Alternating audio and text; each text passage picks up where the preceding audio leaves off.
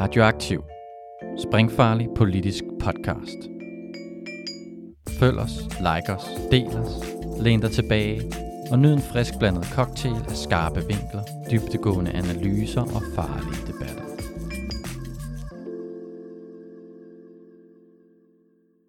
Velkommen til Sanger Mere Værdi, Radioaktivs økonomiprogram. Jeg er jeres vært, Alex Arash Sand Alsing Kalai.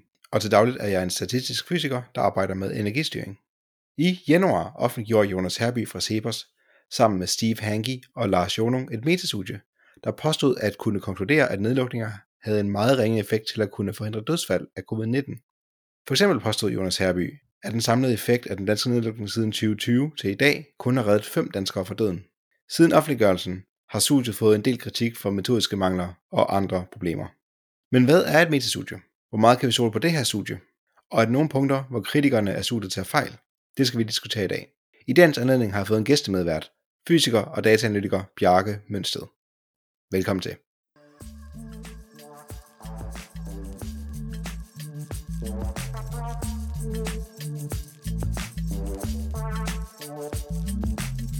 Velkommen i studiet, Carsten Jul Jørgensen, professor i evidenssyntese og screening ved Cochrane Danmark og Center for Evidensbaseret Medicin øh, i Odense.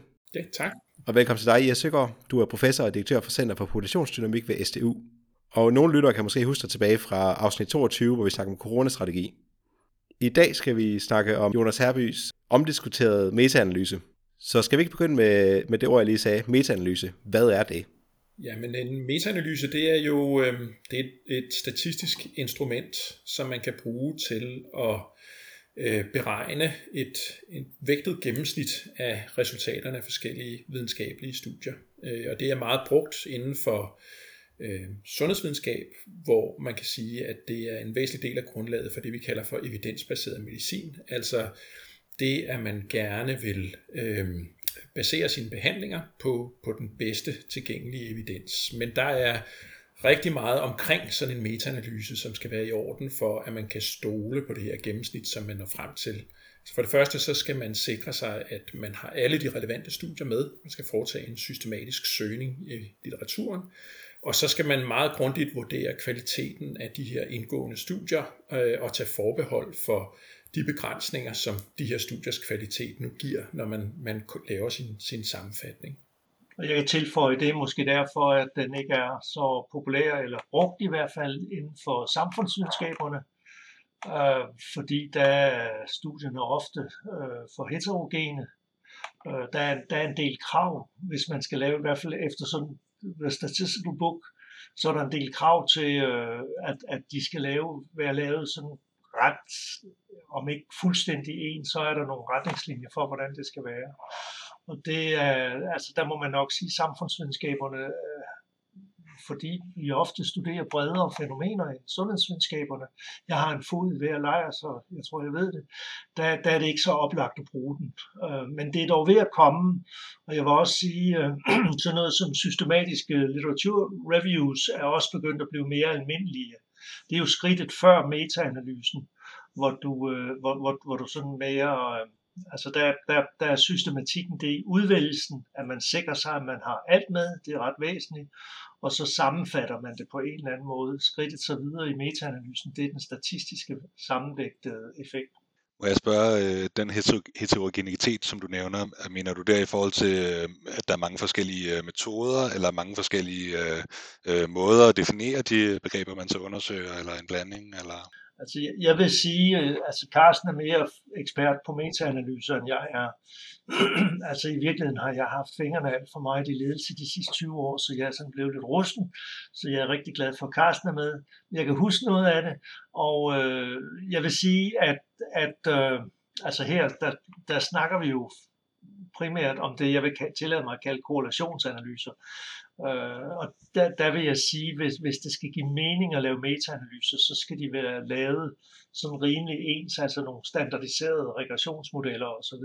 Altså her snakker vi jo om, om øh, analyser, der er baseret på forskellige lande. Det, det, vi, det vi faktisk kunne, det vi kunne accepteres, men jeg vil egentlig også sige, der skulle være sådan rimelig konsistens i den, hvad skal vi sige, matematiske funktionsform for den pågældende regressionsmodel, øh, hvilke øh, kovariater man har med i de her regressionsanalyser osv.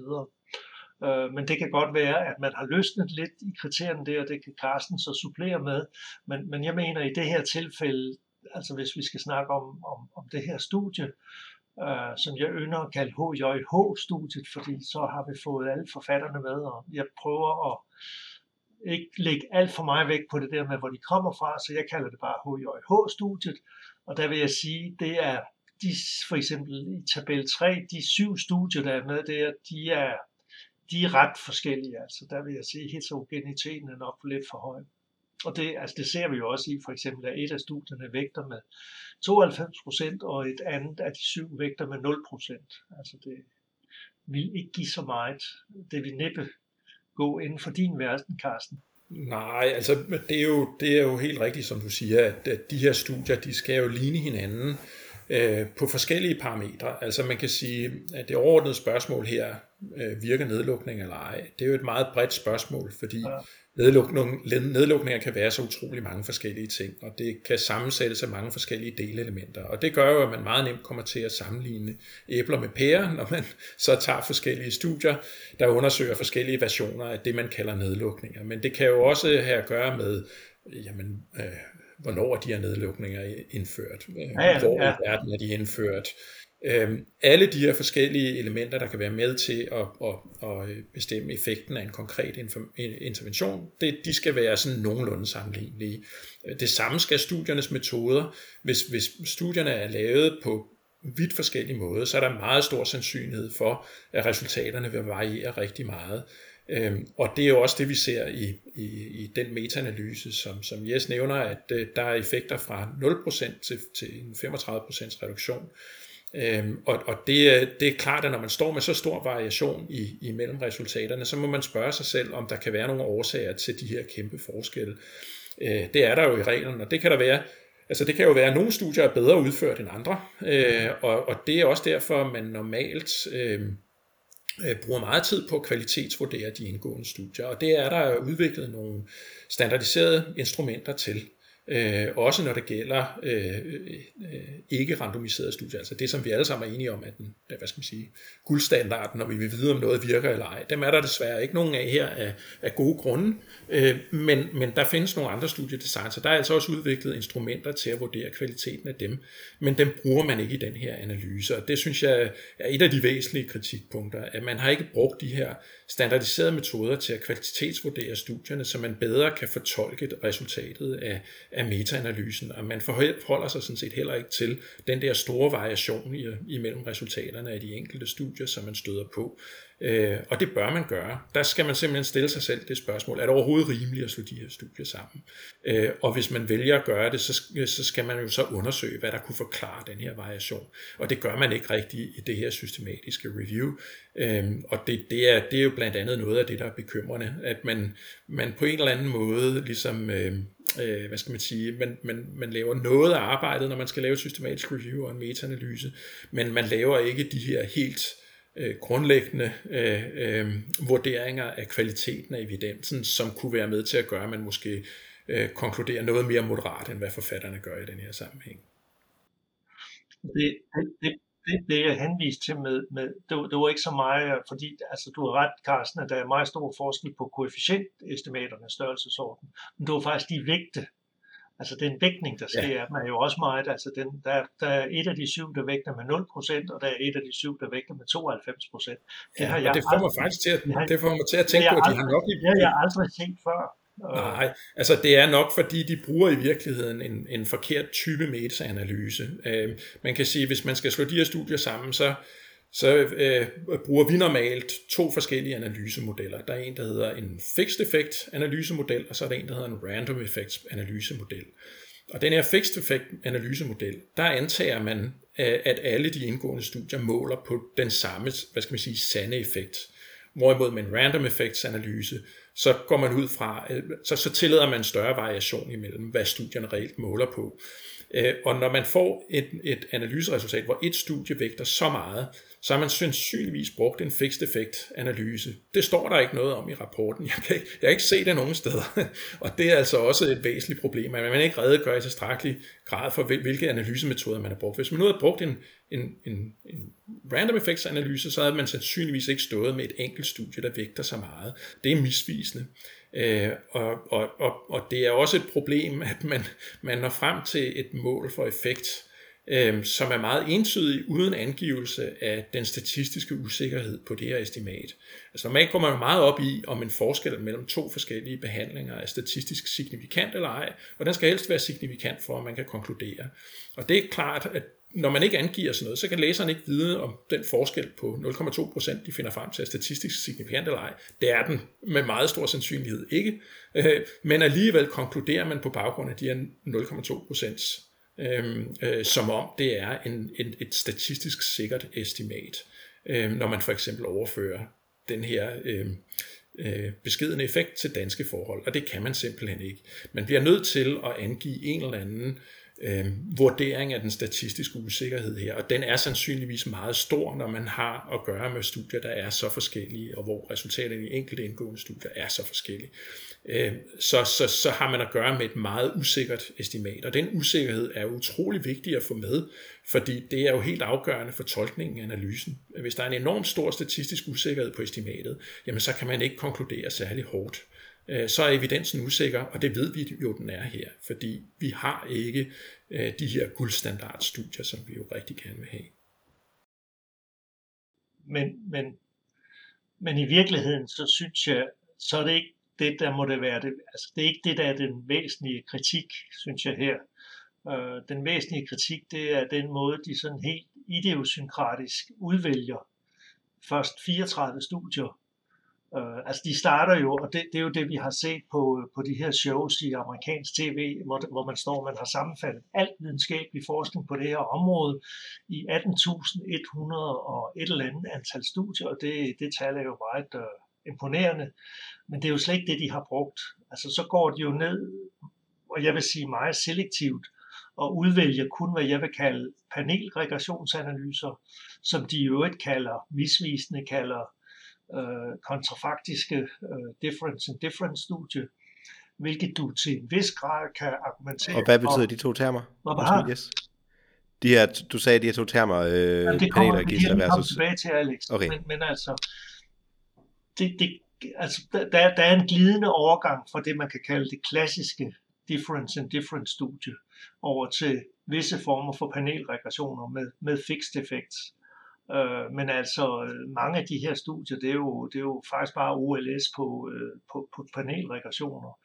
Og, og, og, og det studie, der vægter øh, mest, altså med 92 procent, det her studie øh, med, øh, jeg tror det er 144 lande over fem måneder med dagsobservationer, øh, der, der, der, der vælger man jo så fra den her HJH-gruppe faktisk en specifikation, som forfatterne selv forkaster, altså en, en, hvor, hvor de har en øh, altså covid-dødelighed som lineær funktion øh, af, af, af lockdowns styrke, godt nok inden for rammerne af en Poisson-regression, men altså der er lineært i det, og, og de, de, de vælger, i øvrigt ikke korrekt, men det er en helt anden sag, de vælger en kvadratisk regression, øh, hvor der faktisk er en meget stærkere effekt og med negativt fortegn, som de af en eller anden grund, og det, det jeg kan simpelthen ikke gennemskue, om det er en simpel matematisk regnefejl, eller om, øh, ja, altså jeg, jeg kan simpelthen ikke forstå, hvorfor de overser det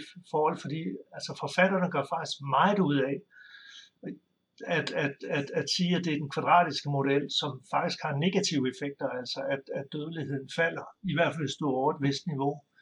Øhm, og det betyder faktisk en del for deres resultat, men, men stadigvæk alle de kritikpunkter, Carsten kom før på med altså det der, altså den der metaanalyse, de, de gælder stadigvæk, fordi du, du kan simpelthen ikke lave metaanalyse over studier fra så forskellige, forskelligt specificerede modeller. Altså du har nogle, øh, du har nogle panelregressioner med fixed effects, nogle både på tidseffekter og landeeffekter eller jurisdiktionseffekter. Du har nogen, hvor der slet ikke er noget. Så vidt jeg kan se det her studie fra Sydafrika, der, der har de ikke rigtig, altså de har hverken random effects eller fixed effects. Så, så beskriver de det i hvert fald ikke, hvilket ikke vil give mening. Øh, og så har du øh, nogen, der sådan er en, er en mellemting. Men altså, det, det, det helt store problem her i det her studie, hvis vi sådan skal komme ind til det videnskabelige, det er de biaskilder, som de helt overser, bevidst eller ubevidst. Og så den jeg vil, jeg vil nærmest kalde det idiosynkratiske udvalg af, af studier, hvor de vælger de her 34, som de så bruger i forskellige sammenhæng, primært de her syv. Det, det er det, der er det er det, der er det videnskabelige hovedproblem, ud fra en samfundsvidenskabelig tankegang i hvert fald. Altså jeg vil sige, altså Carsten og jeg er fuldstændig, vi er begge to forelskede i sådan en klassisk randomiseret studie. Det ved vi godt, altså man kunne faktisk godt have forestillet sig, at man kunne have lavet noget, en eller anden form for blokrandomisering, men, men, men i virkelighedens verden kan det ikke lade sig gøre. Men det kunne vi faktisk godt have gjort. Altså vi, vi snakkede faktisk om det på et tidspunkt. Vi kunne godt have fået Statens Serum Institut med, øh, fordi vi snakkede om det i øh, den faglige referencegruppe, men øh, altså departementet sagde nej, og politikerne var nok aldrig gået med til det. Men, men altså Carsten, er du ikke enig i, at man, man, kunne godt have, man kunne godt have lavet noget i Danmark? Øh, hvor, hvor, hvor det er... Jo, altså det, det mener jeg, det mener du. Så har vi ikke siddet og snakket her, fordi så var det de studier, der var kommet til at gælde, men det har man så ikke gjort.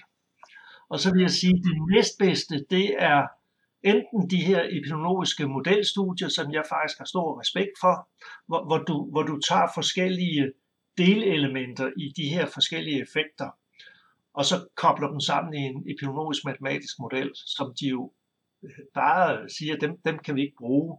Så det næste trin, det er, hvad jeg vil kalde fokuseret difference in difference metode, eller det, der hedder syntetisk kontrolmetode. Dem hælder de også ned af, af hvad hedder sådan noget, og, og så tager de de der helt diffuse panelregressionsmodeller med mellem 34 lande og op til 200 lande, øh, hvor, hvor alt bare æltes sammen i en pærevælling. Og alle, der har bare lidt forstand på metode, kan se, at alle de her biaskilder, de peger ind mod det resultat, at man ikke finder nogen effekt. Det er det, der er den videnskabelige kritik, vil jeg sige. Nu nævner du, at der er en bias ved den her type af studier. Hvilken bias og hvorfor? Om der er tre biaskilder, øh, og så skal jeg nok vende tilbage til det der difference in difference og kontrafaktisk og alt sådan noget. Men altså den vigtigste biaskilder, det er stort set alle kritikerne været inde på, det er det, jeg vil kalde øh, selektionsbias, øh, nogen kalder det øh, endogeneity bias, altså at man ved ikke rigtigt, er det hønen eller ikke, det er sådan det klassiske, hvad, hvad, hvad, hvad forklarer hvad her. Men altså, øh, man, øh, man, man, man ignorerer helt at der vil være en tendens til, at øh, i situationer, det kan være et land, men det kan også være et land på et bestemt tidspunkt, hvor, hvor der er en forventning om, at smittestigningen vil stige, så begynder man at indføre de her øh, lockdowns-interventioner i forskellig grad. Øh, og så ser man jo så selvfølgelig, at når man, når man så begynder at gøre det, så vil der stadigvæk være en periode, hvor, hvor smittespredning fortsat stiger, og dermed også dødeligheden. Øh, og, og det er, hvad vi vil kalde en selektionseffekt. Den, den, den modarbejder så den, den, hvad skal vi sige, under, under den aktive hypotese, intenderede effekt, at de her lockdowns har jo til formål at reducere smittespredning og dermed dødelighed. Så du får noget plus, og du får noget minus, og det giver som bekendt noget, der nærmer sig 0 det, altså vil du ikke være enig med mig, Carsten, at det er den væsentligste kritik, og så er der alt det der med, altså så kan vi sige alle mulige ting omkring, hvordan de laver metaanalyse, men det, det er peanuts her. Den væsentligste, det de har den der selektionsbias, øh, bias, det, det, og det er sådan det typiske for det her studie, så refererer de til et enkelt studie gennemført af nogle svenske og amerikanske forskere, der har vist, at der er noget, der kan tyde på, at lande påvirkes meget af, hvad nabolandene gør. Øh, vi blev påvirket af Italien, ikke sandt? Øh, Norge blev påvirket af os osv., men, men det er jo det, der er med til at danne forventningerne politikerne reagerer på forventninger om stigninger. Så, så det, det bortforklarer ikke det her forhold omkring, øh, at der er en selektionsbias. Så det er den vigtigste bias. Så er der en bias, som øh, jeg tror epidemiologerne vil kalde det øh, non-differential misclassification. Altså at, at, at, at det her mål for nedlukninger, det er sådan et stærkt aggregeret mål. Det er et indeks, der er sammenvejet af 12 forskellige nedlægningsformer, der er skaleret på en skala fra 1 til 5. Så 1 det er en meget mild form, og 5 det er, at det bliver påtvunget. Øh, og det, det sammenvejer man så, og det betyder jo i realiteten, at, at, at, at et tal på den her, øh, den her måleskala, der går fra 0 til 100 procent, der kan for eksempel tal 60 procent det kan i virkeligheden måle helt forskellige former for nedlukninger. Og det er, hvad vi vil kalde en ikke differentieret misklassifikationseffekt, fordi vi ved sgu ikke rigtigt, hvad der er, der sker. Og det er det, jeg kalder observationsbias. Og så er der den tredje, det er det, jeg kalder sådan, og der er vi over, fordi de her, de her analyser er jo baseret på modeller. Det er jo meget sjovt, de her tre forfattere siger, at vi vil slet ikke bruge de epidemiologiske modelstudier, vi bruger de her panelregressioner, men de er jo lige så meget baseret på en statistisk model, nemlig en, en mere eller mindre korrekt specificeret regressionsmodel med mange forskellige faktorer, som altid vil være en eller anden form for simplificeret beskrivelse af virkeligheden. Og det er fandme svært at finde en virkelighed, der passer til 200 lande over et forløb i en epidemi, som vi jo netop ved er meget irregulær. Hvis der er noget, der har karakteriseret coronavirus, så er det jo, hvor, hvor foranderligt det er. Så alle de grundlæggende statistiske antagelser, i stort set alle de statistiske metoder, vi bruger, de er jo sådan, der ligger sådan en eller anden stationaritetsantagelse, at tingene er sådan rimelig konstant. Hvis der er noget, der ikke er konstant, så er det coronavirus. Og det er det, der giver den her misspecifikationsbias, som også trækker mod 0. Så de her studier, de vælger, altså i nogle sammenhæng kan det være meget godt at bruge de her metoder. Det, det er, når det er sådan rimelig stabilt både over tid og mellem lande, og det er det ikke her. Og vi ved både hvad skal vi sige, matematisk og analytisk, men vi ved også, det er også fra mange forskellige eksempler, at det trækker mod 0. Så jeg, tror, jeg ved ikke, om det her er bevidst, men de har simpelthen valgt de 34 studier ud af i hvert fald 117 mulige, og muligvis flere, hvis man tager det epidemiologiske modelstudier, der har størst a priori sandsynlighed for at komme frem til et nulresultat. Det synes jeg er den videnskabelige kritik, og for mig har det været vigtigt at få frem, fordi altså som samfundsvidenskabelig forsker blev jeg nærmest flov, når jeg ser det her, fordi hvis folk tænker, for eksempel sådan nogen som Karsten, er det det, de går og laver, de der samfundsvidenskabelige forskere? Nej, det er det ikke. Vi prøver netop i fravær af kontrollerede data, som vi ikke har så let adgang til, som øh, de sundhedsvidenskabelige, vi prøver faktisk sådan ret detaljeret at finde frem til nogle modelstudier, og det er de her difference in difference, og det er de her synthetic control studier. Det ved jeg ikke, om du har nogen kommentar til, Carsten, fordi du ser det ligesom... Jo, altså, jeg, jeg må selvfølgelig understrege, jeg er jo ikke samfundsforsker, og jeg er heller ikke ekspert i, i lockdowns. Jeg, jeg øh, blev bedt om at kommentere øh, på hvad skal man sige, metoderne øh, omkring selve hvad skal man sige, den systematiske litteratur ja, gennemgang på ja, videnskab.dk. Øhm, og øh, så hvad skal man sige, udvælgelsen af studier og sådan noget, det, det, kan jeg ikke komme, det kan jeg ikke rigtig kommentere på. Øh, det ligger uden for mit, mit ekspertiseområde, men jeg tror, jeg, har, jeg deler nok nogle af dine følelser, fordi øh, altså jeg elsker jo det systematiske review, øh, og jeg har arbejdet med systematiske reviews de sidste 20 år, og går meget op i, at, øh, at øh, de udføres godt, fordi det er jo med systematisk reviews som med alle andre typer forskning, at øh, øh, jamen altså, hvis, det, hvis det gøres godt, så, så er det jo et fantastisk instrument, og man, altså et veludført systematisk review, det regnes jo som toppen af evidenshierarkiet. Men, men hvis et, et systematisk review ikke er veludført, så er det jo bare dårlig forskning, og så kan du ikke bruge det til mere end alt muligt andet dårlig forskning. Og det her systematisk review, det øh, lever altså ikke op til de kriterier, vi normalt stiller til systematiske reviews. Øhm, hvis vi skal øh, give et eksempel, så kan man sige, at øh, altså, som vi var inde på normalt, så er det utrolig vigtigt, at du vurderer metoderne i de indgående studier, for at få en eller anden idé om, jamen, hvor, hvor pålidelige er de data, som vi lader indgå i vores analyser. Øh, og som sagt er der nogle instrumenter til det, men frem for at bruge de her standardiserede, validerede instrumenter, som metodefolk har brugt år på, så opfinder man sine egne fire kvalitetskriterier. Hvor øh, øh, det ene sjovt nok er, om studiet er peer-reviewet eller ej. i en rapport, som ikke selv er peer-reviewed.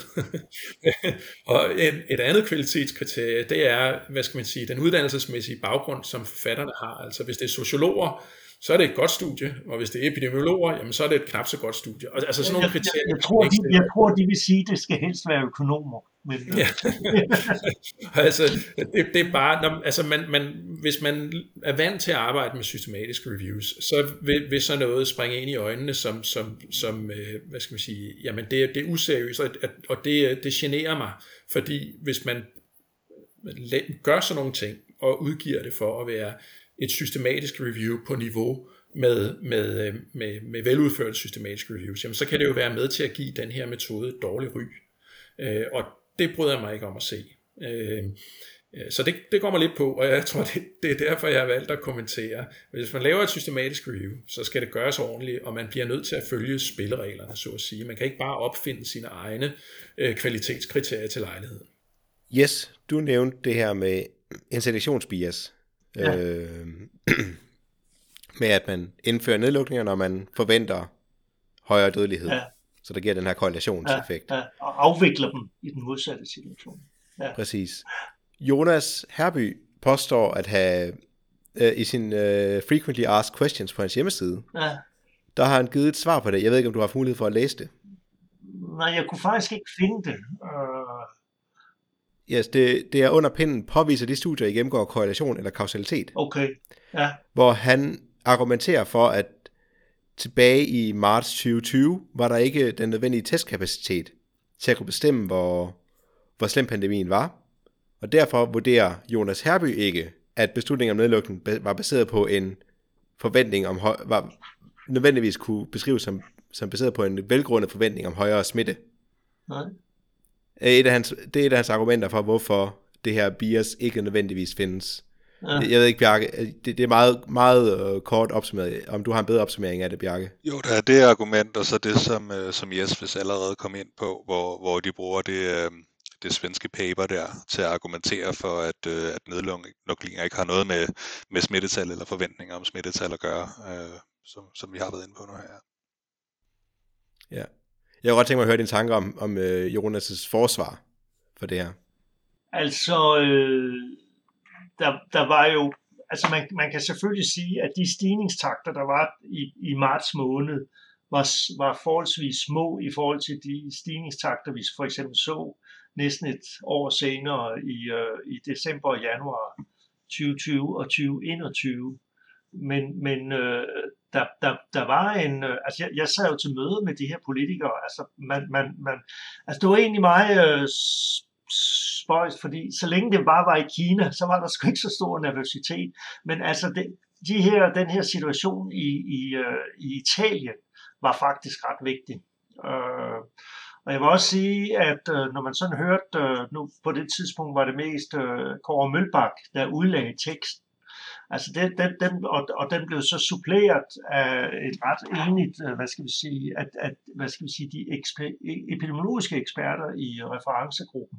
Men altså, der var jo en uh, Jens Lundgren, som også kunne begynde at se, altså opleve det på, uh, på sin afdeling. Der var en Lone Simonsen uh, og andre fra hendes gruppe, der begyndte at sige, at det her det er virkelig noget, vi skal tage alvorligt. Øh, så altså, jeg, jeg, ved, jeg ved ikke, hvor Jonas har det derfra. I øvrigt så er det jo så sjovt, at et af de studier fra deres, deres øh, stjerneforsker herhjemme i Danmark, som i øvrigt også sidder i bestyrelsen for, øh, for, øh, for, øh, for Cepos, øh, nu, kan jeg, nu kan jeg ikke lige huske Bjørkman, tror jeg, lige to sekunder, han, Jørgen Jørgen. Altså han, øh, han, han er jo en af dem, hvis studie indgår i deres, øh, og også har det rigtige resultat. Og øh, jeg skal lige finde, hvad han hedder. Bjørnskov hedder han. Bjørnskov. Han, I hans studie, som er inkluderet blandt de her 34, og i øvrigt indgår i, i den første metaanalyse blandt de syv, han argumenterer jo selv for, at, øh, at, at der er en stor risiko for selektionsbias, så derfor bruger han sådan, altså det, som er en, den næstbedste måde at løse det på, i stedet for med, med de data, kontrol på data, som vi har, det er at bruge noget, vi kalder instrumentvariable. Øh, så altså han anerkender, at der er en stor risiko for selektionsbias, så derfor bruger han, øh, bruger han øh, instrumentvariabelmetode. Jeg vil så sige, at instrumentet er ikke særlig godt, øh, men, øh, men det er så en anden sag, men han, han anerkender det. Øh, der var helt klart en forventning om, om stigende øh, smittespredning. Om, om den var blevet kraftigere, hvis man ikke havde interveneret, øh, faktisk allerede øh, var det 13. marts, man begyndte. Det ved vi jo ikke, altså vi har jo lidt, og det er jo det, at de gode studier kommer ind. Altså de der studier, der virkelig går ind detaljeret og sammenligner for eksempel Norge, Sverige og Danmark i den første bølge. Fordi der har du faktisk tre lande, som du i et vist omfang kan sammenligne, og så se, hvad, hvad har forklaret den, den her meget forskellige udvikling i covid-dødelighed, som vi så i, øh, i Sverige i forhold til Norge og Danmark. Øh, og øh, der prøver man jo så i de studier at, at justere for de her effekter af, af, af, af selektionsbias. Man kan jo ligesom så med data justere det væk, fordi at øh, der, der var stort set samme hvad skal vi sige, underliggende epidemiologisk udvikling i de tre lande. Øh, der var så øh, mindre, øh, hvad skal vi sige, kraftige påbud i de svenske øh, restriktioner. Øh, det var meget baseret på frivillighed, i hvert fald under, under første bølge. Øh, hvorimod der i Norge og øh, Danmark var sådan ret ensartede sæt af restriktioner. Og øh, jamen, jeg, jeg forstår slet ikke, hvordan han kan sige det der. Og øh, under de lande, der så havde en anden bølge tidlig i efteråret øh, 2020, der var der i hvert fald meget, meget klare tegn på, at man genindførte restriktionerne, da smittespredningen begyndte at stige igen. Så, øh, men altså, man kan, ikke, man kan ikke drøfte fornuftigt med Jonas Herby. Jeg har prøvet det tidligere, ret tidligt i den her epidemi kom han også ud med nogle, med nogle mærkelige estimater fra sådan nogle, noget, han kaldte cost-effectiveness-analyse, hvor han estimerede, at det kostede 10 millioner kroner at, at redde et, et leveår, ikke bare et menneskeliv, men et leveår. Altså, det viser sig jo, det var, altså, det var baseret på nogle fuldstændig absurde antagelser. Og så indrømmer han det i en diskussion med mig, og så står han alligevel tre måneder senere i en eller anden DR1-udsendelse, P1-udsendelse, og bare fortsætter med de her, altså de her mærkelige påstande, han har. Så, så han vil altid snakke sig ud af de her ting her. Men hvad, hvad er hans argument egentlig? At der ikke var nogen smittespredning, altså nogen stigning. Den var jo ikke så kraftig, som vi er vant til at have set, men der var jo en ret markant øh, markør, der viste, at, at vi var på vej til at få den her epidemi i Danmark. Og det altså øvrige Nordeuropa, det var der jo her i, øh, i marts måned. Og, øh, det, jo, og det er jo en anden ting, de overhovedet ikke tager ind i deres analyser. Det vi jo faktisk så, det var, at det handlede om at komme ind ret tidligt med de her restriktioner. Altså der var jo, altså England og Frankrig var halvanden til to uger senere med deres nedlukninger end for eksempel Danmark. Og det betød jo, at de havde en markant kraftigere smittestigning. Det har de heller ikke justeret for, eller ligesom brugt i deres analyser. Øh, Altså det, det, det er sådan bare en pærevælling, det her. Og pærevællinger i statistisk forskning vil altid have en bias mod nulhypotesen. Jeg har lige et lynspørgsmål, øh, hvis det er okay, yes, omkring øh, det, du siger her med, med selektions, øh, bag, øh, selektionsbias. Øh, øh, som, øh, altså, hvis jeg forstår rigtigt, så er det den samme øh, indvending, som, som du og, og Torben Andersen, der er professor på, på Aarhus, kommer med her i, i, øh, i jeres udtalelser til, til videnskab.dk.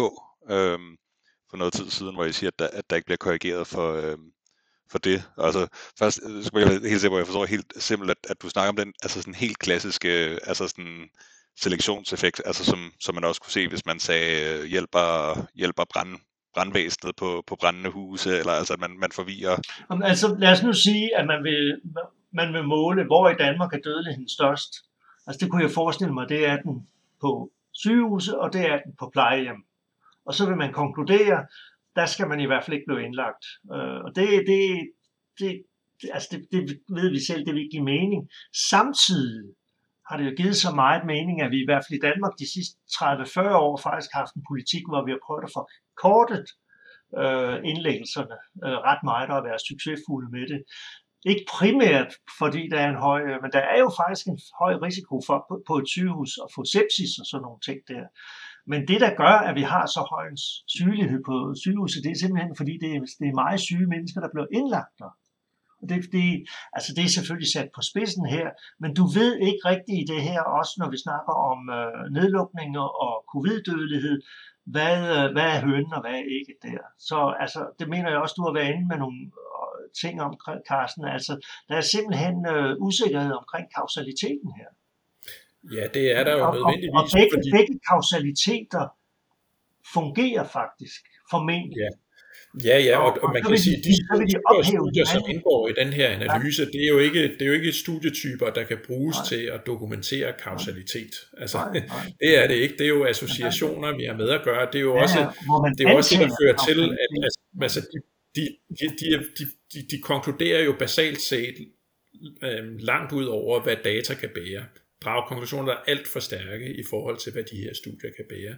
Og det er jo bare en klassisk, øh, klassisk fejl. så, øh, og det, det, så, altså man kan jo, man, man, jeg tror, man med fordel kan prøve at sammenligne den her rapport med, med et Cochrane Review, øh, som kom øh, i foråret 2020. Det blev lavet som sådan et rapid review i for, for, som et, et, hvad skal man sige, nu har vi brug for noget evidens for, for, for det her, nu sætter vi alle sejl til at få lavet et Cochrane Review om, det handlede så om effekten af øhm, øh, karantæne øh, og isolation. Altså karantæne er jo, hvis, hvis du har været i kontakt med nogen, som har været smittet, hjælper det så at øh, have restriktioner, men så skal du i, i karantæne.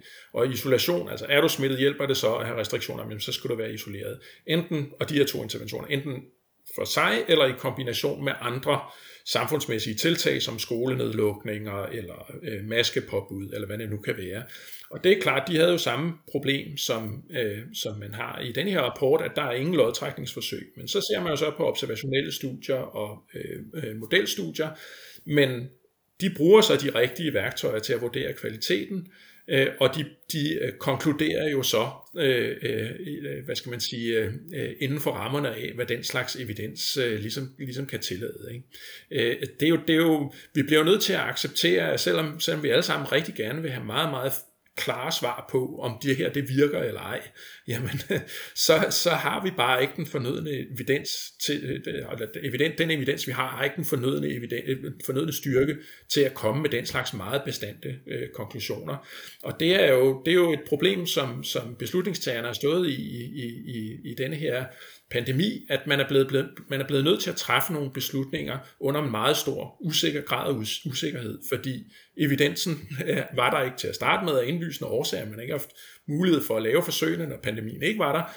Det er altid retrospektivt at få den slags, slags viden, øh, og så har der så været nogle praktiske og etiske forhold, der har gjort, at man, man ikke har lavet øh, de her randomiserede forsøg undervejs, der så kunne have givet os den her Øh, den her viden. Jeg er enig med Jesse i, at det burde man nok have gjort, og ikke, måske ikke når man har indført restriktionerne, men man kunne godt have randomiseret ophævelsen af restriktionerne, og så se, hvor hurtigt øh, øh, øh pandemien så udvikler sig efter. Det, det tror jeg sagtens, man kunne have argumenteret etisk for. Jeg tror egentlig også godt, man kunne have forklaret befolkningen, at det var nødvendigt at randomisere det her, for at vi, når næste bølge kommer, øh, måske kan undgå nogle af de her, de her restriktioner, som så sandsynligvis er der jo nogle af dem, der vil vise sig at være mere effektive end andre. Ikke?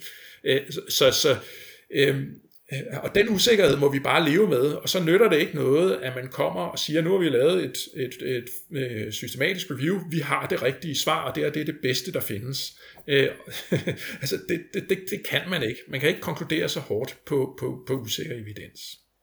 Må jeg stille et, øh, et, et spørgsmål mere? Øh, I forhold til det her med inklusions- og eksklusionskriterierne til, øh, til Metastudio. Øh, der er lidt nysgerrig på, på jeres øh, takes på, hvis, øh, hvis I skulle stille sådan et, øh, et øh, review eller et metastudie op, øh, hvad I så ville mene var, var, var de gode øh, kriterier. Øh, især er jeg nysgerrig på det her valg med at ekskludere øh, modelstudier, fordi nu det er ikke mit øh, genstandsfelt øh, overhovedet, men, men det sprang i øjnene på mig i hvert fald, at, øh, at for eksempel som, som, som fysiker, hvis nogen bad mig om at afgøre, om en, en fodboldmålmand havde reddet bolden, så ville jeg jo give mig til at finde Newtons lov frem og sige, hvor, hvor var den rød hen ellers, og hvis nogen så sagde, at jeg ikke måtte bruge den model, så, så ville jeg synes, det var et besynderligt valg. Men, men jeg ved ikke nok om emnet her til at se, om det er en, øh, en, en god eller dårlig analogi. Så, så jeg er spændt på at høre jeres øh, tanker om det. Jeg synes, jeg synes det er udmærket. altså, jeg vil sige, der, der er nogle af de epidemiologiske modelstudier, hvor hovedformålet egentlig ikke var at måle virkninger. Det var mere at prædikte, så man kunne sige til politikerne, hvad er de forventelige effekter, hvis vi gør sådan og sådan. Øhm, men, men altså hvis, jeg vil sige, og jeg håber det kommer, jeg har faktisk en phd studerende som jeg ud fra det her prøver at overtale til os at inkludere en review i hans Ph.D.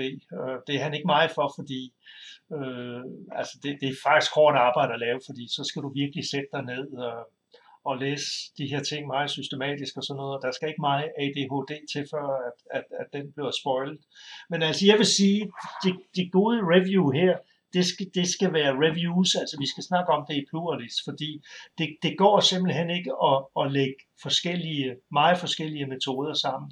Så du skal lave et på de epidemiologiske modelstudier, hvis det er den rigtige betegnelse. Og det kan godt være, at der er så meget stor forskellighed mellem dem, at man som må også dele dem op i grupper. Det skal jeg ikke kloge mig på.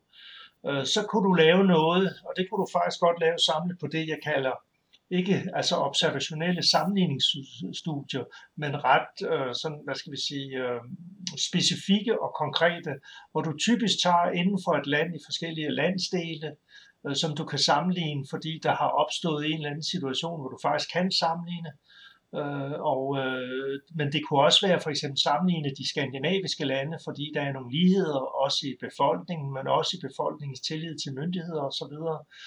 Og der, der, der er ligesom tre grundlæggende metoder, man bruger der inden for samfundsvidenskaberne, og også lidt inden for epidemiologi, øh, tror jeg, Carsten vil give mig ret i. Altså der, der er det, vi kalder uh, interrupted series hvor du kun laver sådan avancerede før- og eftermålinger. Og der er, altid, der er problemet altid, øh, at der sker alle mulige andre ting. Altså det er jo det, der er problemet med virkeligheden, det er, at der sker alle mulige andre ting, når man sammenligner noget efter interventionen i forhold til, til før. Men, men indimellem giver det mening at gøre det.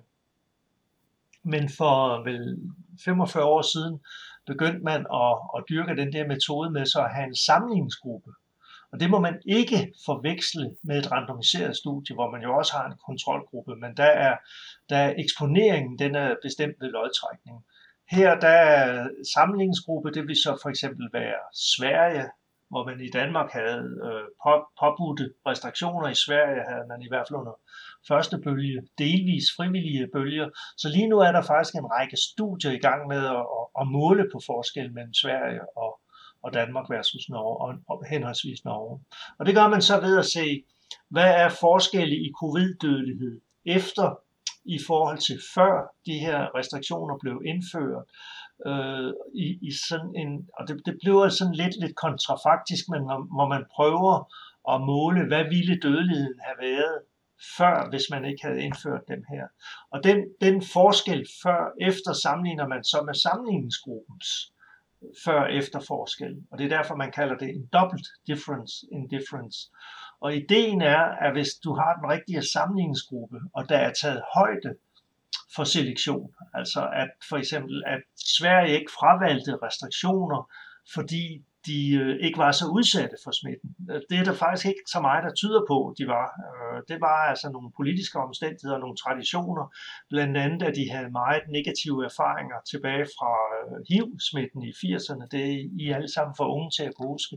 Men der, der, der, der kørte øh, Sverige meget aggressivt frem øh, mod de HIV-smittede.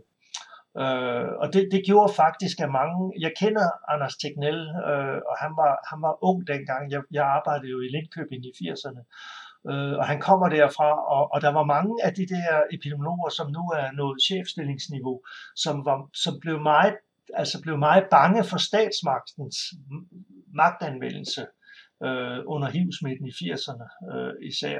Og så, så de er meget tilbageholdende i dag. Så jeg tror faktisk ikke, der er så meget selektion, når vi sammenligner Danmark og Norge med Sverige.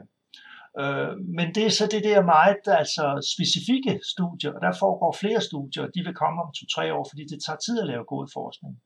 Så er der kommet hele diskussionen om, hvis vi så skal sammenligne et eller andet med, med, øh, med, med Sverige, skal det være Danmark versus Sverige, Norge, Norge versus Sverige, Finland versus Sverige, eller Holland versus Sverige.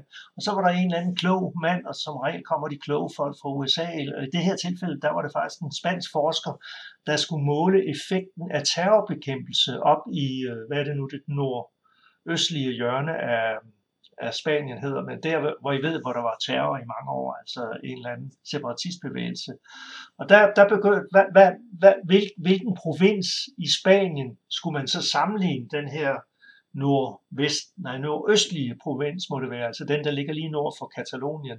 Og så fandt han ud af, at måske skulle han tage et vægtet gennemsnit af nogle forskellige andre regioner i, øh, i, øh, i, øh, i, i Spanien. Og det var så det, der gav de her syntetiske kontrol.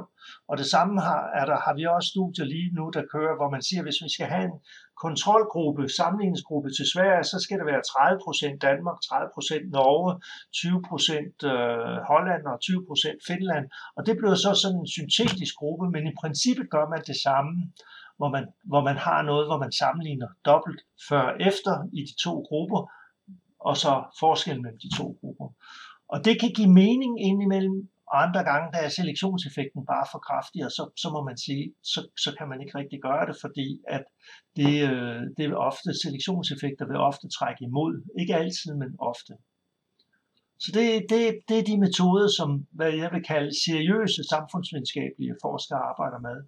Og øh, det er tungt arbejde med at samle data sammen, men det er faktisk også tungt arbejde med de statistiske metoder, fordi at når vi ikke kan randomisere, så er vi jo nødt til statistisk at kontrollere for alle mulige andre ting, der vil variere og samvariere i de forskellige jurisdiktioner eller lande. Øh, og det er det, vi så bruger multiple regressionsanalyser til at gøre.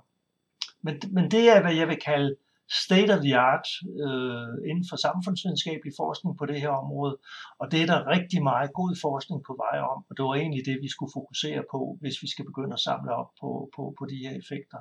Jeg tror aldrig, vi får et stensikkert svar, øh, men vi skulle gerne få nogle svar, så vi kan finde ud af, hvad er det i nedlukningerne, der virker, hvad virker måske ikke, hvad virker omkring håndhævelse, hvad virker i forhold til at få gjort, at befolkningen faktisk har tillid til myndighederne, fordi det er meget vigtigt at det her ting, så vi står bedre rustet næste gang, der kommer en pandemi. Altså jeg er sådan set ligeglad, fordi altså jeg, jeg er ikke så interesseret i den der ideologiske dagsorden, som CEPOS kører med, fordi selvfølgelig ryger der nogle frihedsrettigheder, når man indfører de her ting her. Det, det siger sig selv.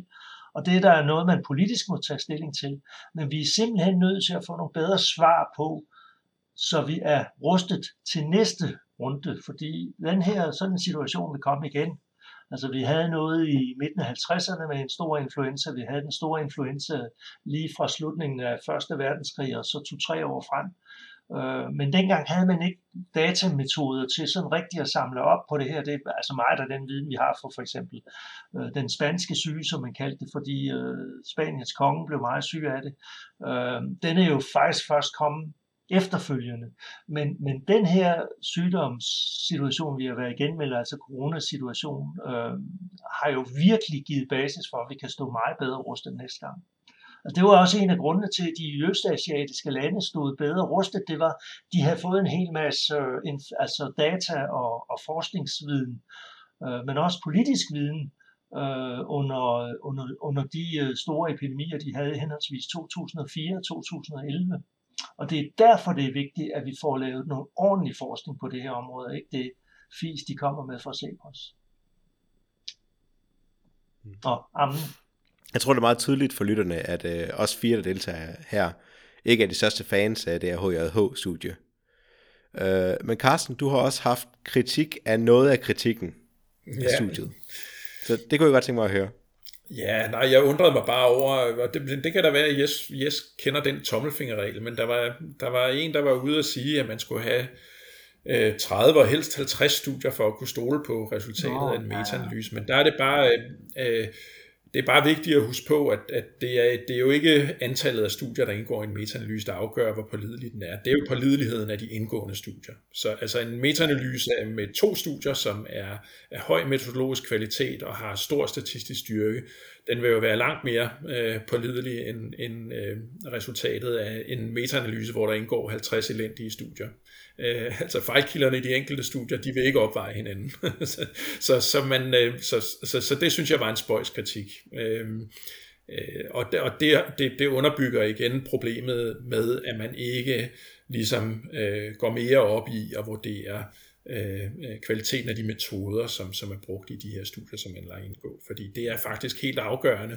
Øhm, og, og, og øh, hvis man ser på det her Cochrane Review, jeg omtalte, så er det jo noget, man gør meget ud af, og det påvirker jo, hvor hårdt man, man konkluderer. Altså i Cochrane Review, der siger man, jamen, der er jo, de, de her studier, de peger på, at der er en effekt af de her nedlukninger, der er en, en, en, en hvad skal man sige, bredt, bredt øh, interval for den mulige effekt, fordi der er den, den her store, øh, store usikkerhed, øh, og vi kommer sandsynligvis, som Jes også siger, aldrig til at få et præcist estimat af effekten af de her nedlukninger. Øh, usikkerheden er der, og den bliver afspejlet i forskernes konklusioner. Og det er det, man skal gøre, når man bedriver god forskning. Man skal undersøge fejlkilderne og tage dem med og inddrage dem, når man formulerer sine konklusioner.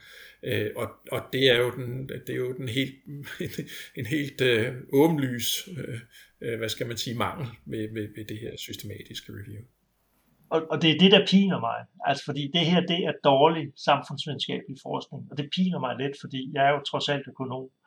Øhm, og der, der, altså, der er jo, der er jo to, der er formentlig flere, men altså, jeg har altid to årsager til, at vi er så fokuseret på de her fejlkilder. Altså, der er bias, men der, er også, der kan også være inefficiens og så alle de der ting. Øh, men, men, men bias, eller jeg kalder det bias, men øh, det, det skal ikke skille os ad. Altså, det, der, der er to grunde til, at vi er meget interesserede i det. Det ene, det er, at vi skal jo prøve at kunne undgå det, altså, øh, eller modificere dets effekter. Altså vi ved, der vil næsten altid være en eller anden form for selektion i ikke-randomiserede forsøg.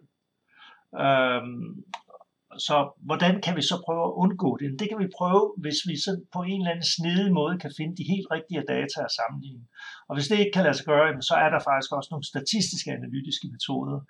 Min egen erfaring med, med 42 år som dataanalytiker er, at de, de statistiske analytiske metoder, de er aldrig sikre nok. Altså, øhm, men, men selvfølgelig skal vi gøre alt for at minimere deres fejlagtige indflydelse på studiets resultater. Det er derfor, vi kalder det bias eller bias, eller, men altså fejlkilde. Systematisk fejlkilde. Det er, ikke, det er ikke en fejlkilde, der går væk, selvom vi har rigtig mange data. Det andet, det er, når vi så rapporterer vores studier, så skal vi jo gøre redde for dem, der skal bruge de her studier. Det kan være andre forskere, det kan være forskerkollegaer, men det kan også være nogle politikere, der måske skal bruge det til fremadrettet at træffe nogle beslutninger. Jamen så skal de jo vide, hvilke usikkerhed er der lige præcis ved det her studie, i den og den retning. Altså det, så det er, jo, det er jo også en kvalitetsdeklarering. Og, og begge dele er vigtige, og altså i det her HJH-studie, der, der bryder de bare alle de her regler for god forskning. Det synes jeg er så ærgerligt. Særligt, når de sørme er kommet. Altså, de har fået så meget medieeksponering. Og det er en helt anden udfordring i det her, som jeg ikke skal kloge mig på. Men altså, hvorfor, hvorfor har journalisterne kastet sig over det her studie? Og givet det så meget eksponering? Det fortjener det ikke. Øh, og, og jeg mener i virkeligheden, at altså det, det er jo... Øh, altså det, det, det er jo en eller anden form for misinformation af hele den her ret vigtige diskussion om, hvad virker i de her nedlægninger, hvad virker ikke. Det er jo ikke noget, vi skal gøre for sjov det her, fordi det har faktisk ret alvorlige konsekvenser. Jeg har selv været med til at studere, hvilke effekter det har for eksempel på skolebørn. Og det har faktisk ikke særlig store øh, effekter på, på, på de 80% af skolebørnene, som, som klarer sig rimelig godt. Men det er jo de der 20%, som har svært ved det. Det er dem, der i alle lande, Danmark og Holland er et af de lande, hvor vi har været bedst til det, Altså Tyskland, det har været en katastrofe, og nu snakker jeg slet ikke om de ulande, hvor der jo har været skolelukninger i snart to år efterhånden. Så vi skal ikke gøre det her for sjovt, og derfor skal vi tage det forskningsmæssigt alvorligt. Og det gør man ikke i det her studie. Og derfor er det, jeg vil tillade mig at sige, det er ikke videnskab, det er uvidenskab. Og derfor er det træls, vi skal bruge så meget tid på det. Øhm, jeg tror, vi har diskuteret studiet i sig selv ret meget nu, og og kvaliteten af de forskellige statistiske analyser og kilderne og sådan noget. Jeg kunne godt tænke mig at snakke om lidt om nedlukning generelt, og det er måske mere Jesses styrke end Carstens styrke, fordi det, det så handler om, altså Jonas har snakket meget om, at han ser det her som økonom. Ja. Så jeg ved ikke, Bjarke, kunne du, kunne jeg, kan jeg bede dig om at lige indlede med, hvad er den ideen bag nedlukning? Jamen, det er jo selvfølgelig, at du mindsker øh, hvad skal man sige, mængden af bevægelse og mængden af kontakt i samfundet. Så øh, smitte, som, som spreder sig igennem kontakt, så vil sprede sig mindre øh, antageligvis. Øh, så det er selvfølgelig en meget, meget fornuftig, øh, hvad skal man sige, a priori indstilling, at, øh, at det har en, øh, en, en ret stærk effekt at lukke ned øh, på den måde. Øh, som sagt, så er jeg jo ikke øh, Øh, øh, specialist i sådan noget med smitte og så videre, men jeg har, arbejdet en smule med kontaktdata fra, øh, fra, øh, fra smartphones på studerende, hvor, hvor man jo kan sidde og se øh, kæmpe store peaks i, øh, i graden af kontakt. Altså vi kan jo se, når folk kommer inden for en meter eller to af hinanden fra, fra deres Bluetooth-signaler. Øh, og der kan man jo se, fordi det er studerende, at, øh, at i dagtimerne, når der er, er forelæsninger, og folk sidder stuet sammen i auditorierne, så er det selvfølgelig der øh, en kæmpe, kæmpe øh, største del af, af kontakten sker. Øhm, og nu sagde du lige nu, vi snakker om, om studiet, men for lige at perspektivere, så har de jo den her forklaring med, at, øh, at øh, at jamen, det der sker, det er, at hvis man forbyder folk at møde op til forelæsning eller på arbejde osv., så, øh, så virker det ikke nødvendigvis, fordi folk kan vælge at mødes på, øh, på andre øh, måder og på, på farligere måder, eller, altså måder, som giver yderligere risiko for smittespredning. Og det er det, man kalder, det er det, man kalder pelsmand-effekter, så vidt jeg har forstået. Okay, øh, og man kan sige, det virker absurd for mig at, at, at, at sige, at, at sådan nogle frivillige aktivitetsting har ingen effekt, fordi selvfølgelig har det det, og det ved vi jo også. Det, det er derfor, vi beder folk om at holde afstand, og beder folk om at vaske hænder, fordi selvfølgelig kan, kan frivillige ting også have en stor effekt. Men det virker lige så absurd for mig at sige, at, at den der kæmpe store majoritet af folks øh, kontakt, øh, som, som foregår for eksempel i øh, forelæsningssale eller på kontorer, hvor folk arbejder, den vil folk gå ud og kompensere for at, mødes med hundredvis af mennesker øh, på, på, på anden vis. Øh.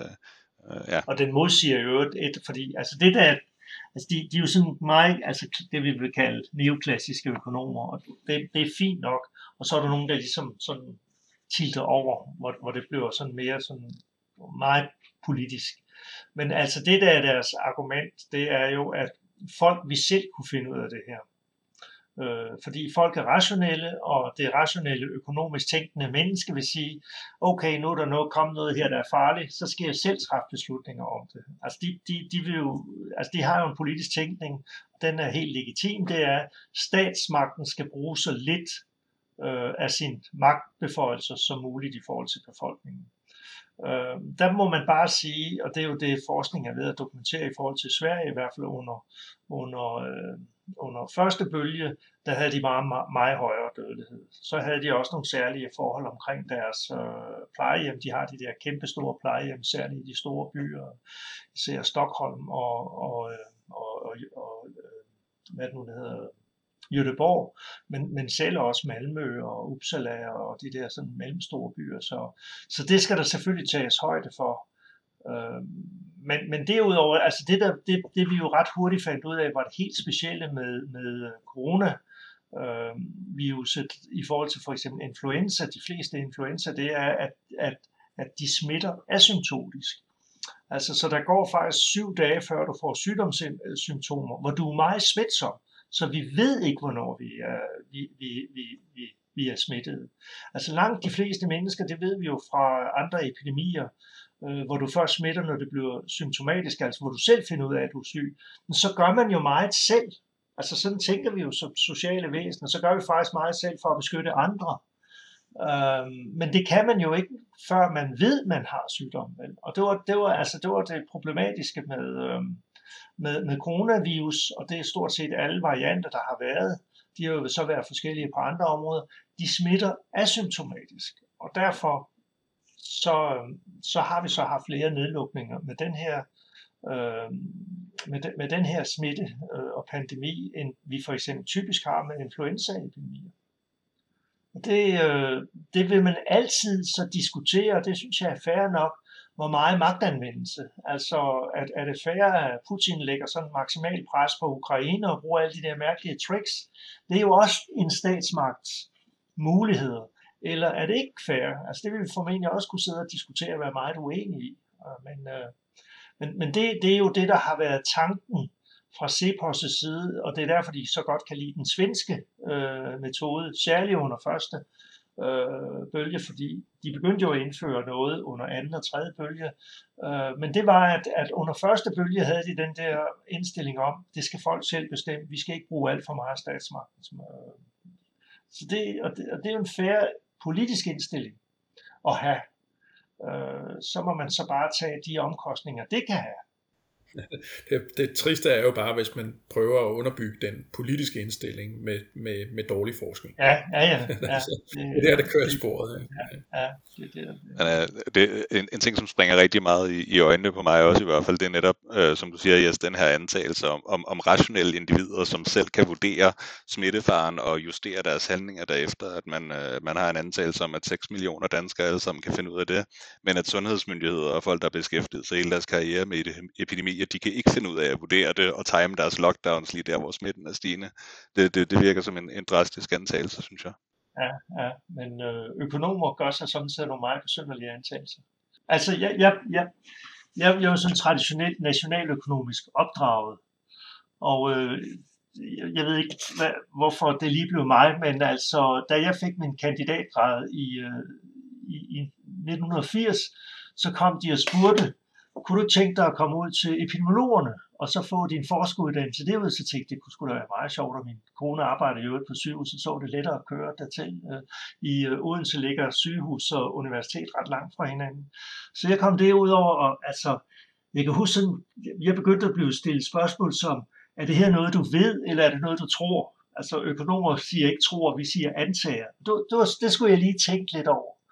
Og hele den der som kendetegner epidemiologi. Jeg vil faktisk sige, at det kendetegner også de fleste økonomers empiriske forskning i dag, men det gjorde det altså ikke for 40 år siden.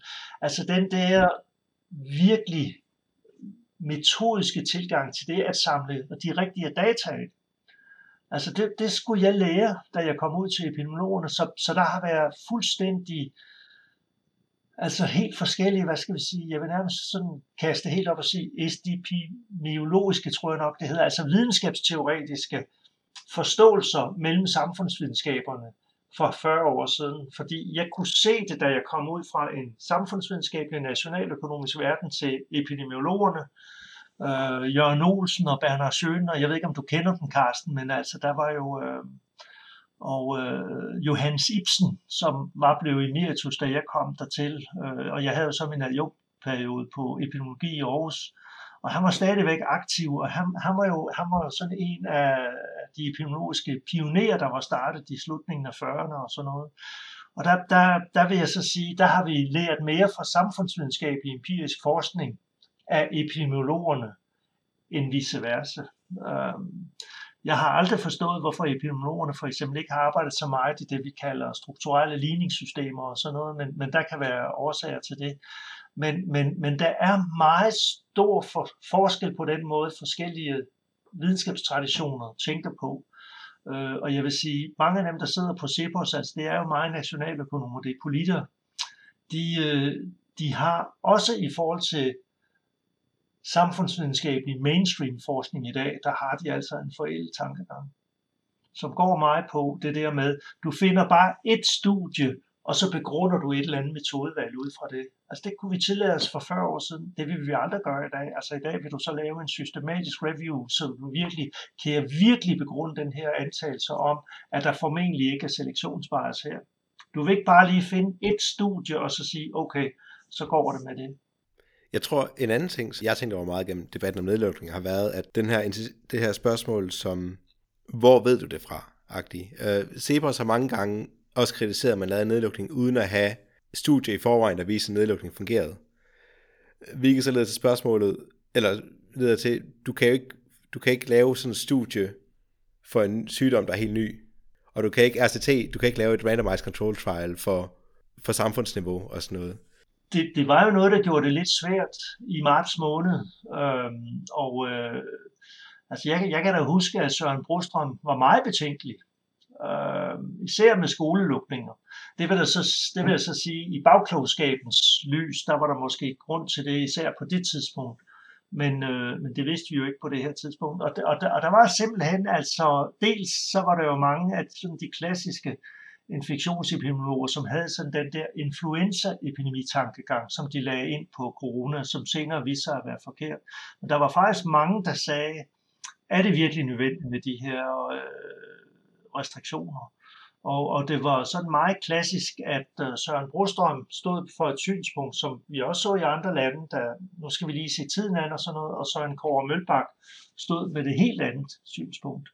Uh, og det var, øh, det, det, det, det blev så Kåre Mølbak formentlig, fordi at der var et stort pres fra statsministeriets side, egentlig ikke så meget fra Mette Frederiksen, men fra hendes departementchefs, som også var begyndt at læse uh, Lancet og New England Journal of Medicine og sådan noget, som sagde, at vi er simpelthen nødt til at gøre noget. Men det var et klassisk problem, hvor vi stod i en situation, øh, øh, pest eller kolera, ikke sandt? Fordi altså, vi vidste jo, at de her samfundsrestriktioner kunne få store konsekvenser. Øh, I Danmark har de aldrig været rigtig slemme. Altså, vi har jo aldrig i Danmark haft øh, øh, udgangsforbud, for eksempel. Altså, det har de haft i mange lande. Øh, ikke i Skandinavien, det har de haft både i England og Frankrig, som vi jo de fleste af os opfatter som ret civiliseret. Øh, det har vi aldrig haft. Altså, jeg, jeg var med i en eller anden udsendelse med, øh, med formanden for lægeforeningen, hvor hun sagde, at det hun fortrød mest, det var, at vi havde lukket de gamle inde på plejehjem. Det er faktisk ikke forkert. Vi lukkede også ude til at besøge dem. Men altså, jeg har min, øh, min, min svigerfar er 96 år og er på et plejehjem. Jeg gik tur med ham mange gange, og det gør jeg stadigvæk. Han, han har aldrig været forhindret i selv at gå ud af plejehjem, der går sådan en tur. Så vi har jo aldrig haft de der meget alvorlige, som de havde i nogle lande. Men det var svært i begyndelsen, og da, da jeg faktisk skrev en ret god bog, og nu kan jeg ikke huske, hvad han hedder, men ham, der er chefredaktør for Lancet, det er en engelsk-norsk øh, læge, der skrev en lille bog, og jeg tror, den kom omkring øh, sommeren 2080, hvor han netop skrev det der dilemma. Øh, der var også meget af den lægevidenskabelige rådgivning, der kom der i marts i øh, Storbritannien, i hvert fald i England og Wales, øh, der advarede mod de her restriktioner. Øh, og det så vi også i Danmark. Altså en af mine kollegaer, Kjell Møller Pedersen, var også meget, hvor han siger, vi kan ikke tillade os at indføre så kraftige restriktioner uden at have evidens. Men, men altså i bagklogskabens lys, det var jo egentlig også, hvad Grønnegård Christensen nåede frem til, var det, jo, var det jo godt, at man gjorde det, for vi så i de lande, øh, der ikke gjorde det, at de blev ramt ret hårdt på, øh, på, på første bølge. Men selvfølgelig er det et dilemma, når man står i en situation, hvor man ikke har det, vi plejer at kunne hvile os op af, øh, nemlig data. Øh, og så er, det, øh, så er det svært for sådan nogen som os. Øh, men, øh, men jeg vil da sige, at det var godt, at vi havde sådan nogen som, hvad det hun hedder, Barbara Bertelsen og Kåre Mølbak, der sagde, at vi er simpelthen nødt til at gøre noget. Og det var sådan, det var. Og en anden ting, der var kendetegnende i Danmark i modsætning til andre lande, det var, at øh, i hvert fald i første bølge, der var der jo total politisk konsensus omkring det her. Altså det har jeg aldrig oplevet. Jeg, jeg er tit, fordi jeg måske beskæftiger mig med noget, der er mere sundhedspolitisk, end Karsten gør, men der er jeg tit i kontakt med forskellige partier, og øh, det er meget, meget sjældent, at vi ser den grad af konsensus. Den er jo så til gengæld forsvundet nu. Men, men det var der, altså, øh, jeg vil sige, også ind i efteråret 2020. Øhm, øh, Øh, altså, hvis jeg savnede noget i 2020, så var det egentlig, at pressen var lidt mere kritisk. Altså, det var faktisk, altså, vi skulle helt om på den anden side af sommeren, da vi fik nedlukningerne i, øh, december 2020, at der begyndte at komme diskussion om det. Altså ellers vil jeg sige, at det vi kunne kalde den kritiske presse, den var stort set fraværende i seks måneder i Danmark. Øh, politikken var jo ligesom at læse uskrift for læger, debatsektionen. Det, det synes jeg på et tidspunkt, det vil jeg håbe, der er nogen, der vil studere.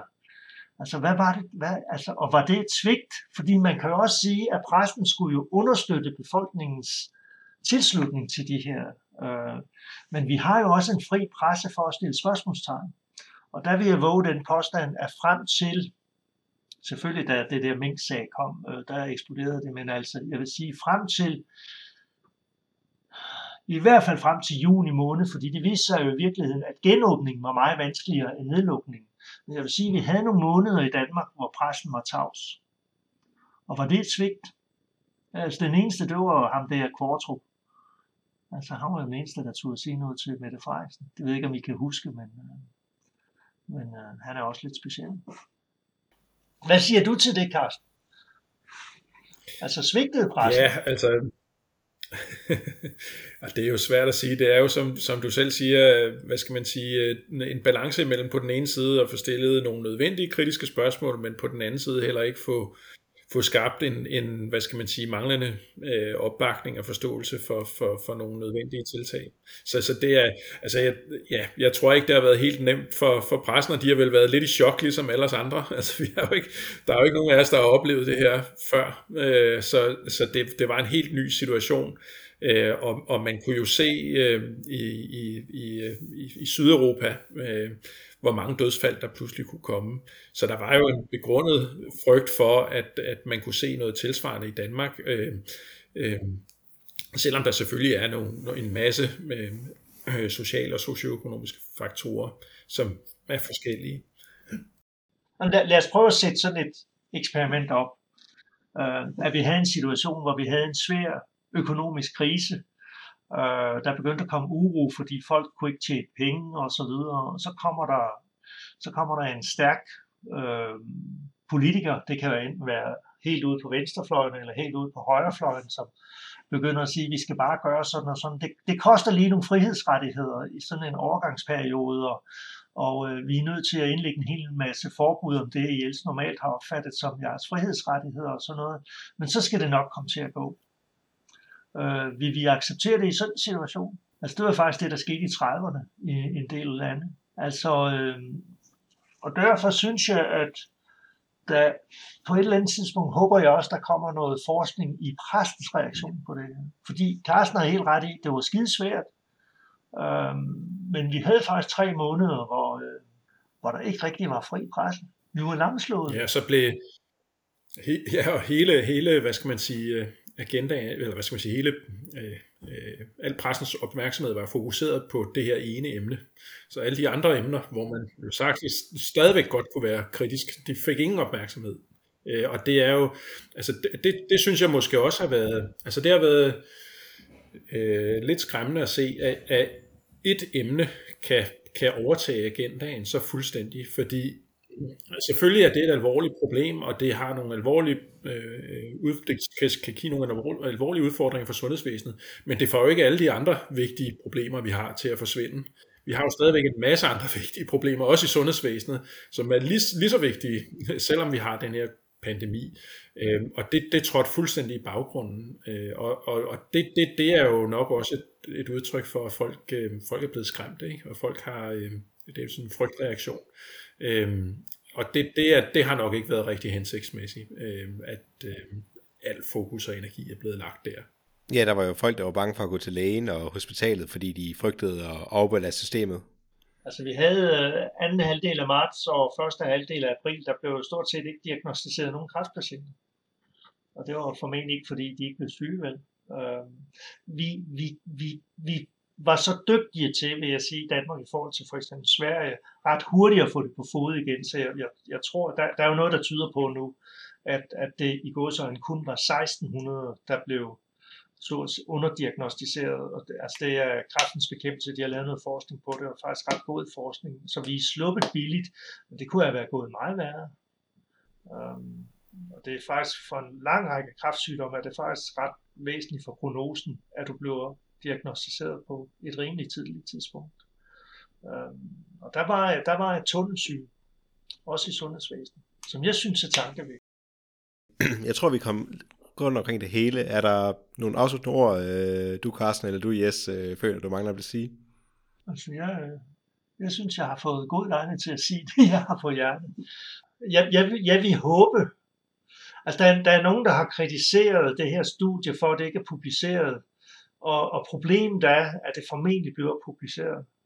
Øh, fordi i dag er der så mange dårlige tidsskrifter, eller tidsskrifter, der kører mere efter publicity end, end videnskabelig kvalitet. Og derfor har jeg i min egen kritik været meget tilbageholdende med at sige, at det her er ikke publiceret.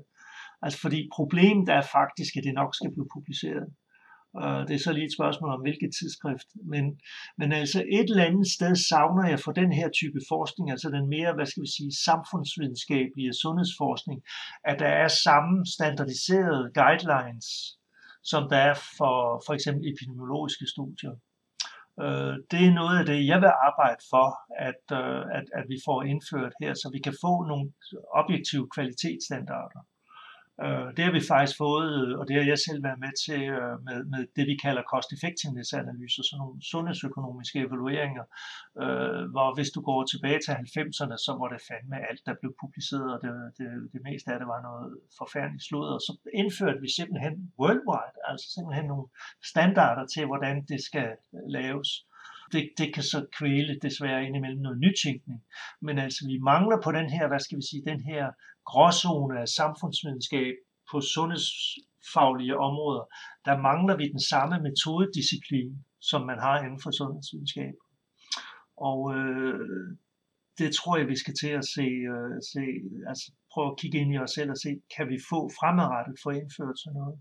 Så det kan være, at jeg en dag ringer til Carsten og spørger, hvordan gør I det på jeres område? Fordi de har, de har standardiseret det enormt meget på Cochrane-området. Og det har været nogle kæmpe fordele. Samtidig kan de der Cochrane reviews være forfærdeligt kedelige at læse. Men, men de er faktisk grundige, og de er gode. Ekstremt lange. Ja. ja. Godt. Jamen så er det bare tilbage at sige uh, Carsten Juhl Jørgensen og Jes Søgaard. Tusind tak for, at I vil deltage. Tak for det godt. Og Bjarke Mølsted, tak for at være øh, ja. gæstevært for det enkelte program. Selvfølgelig. Altså.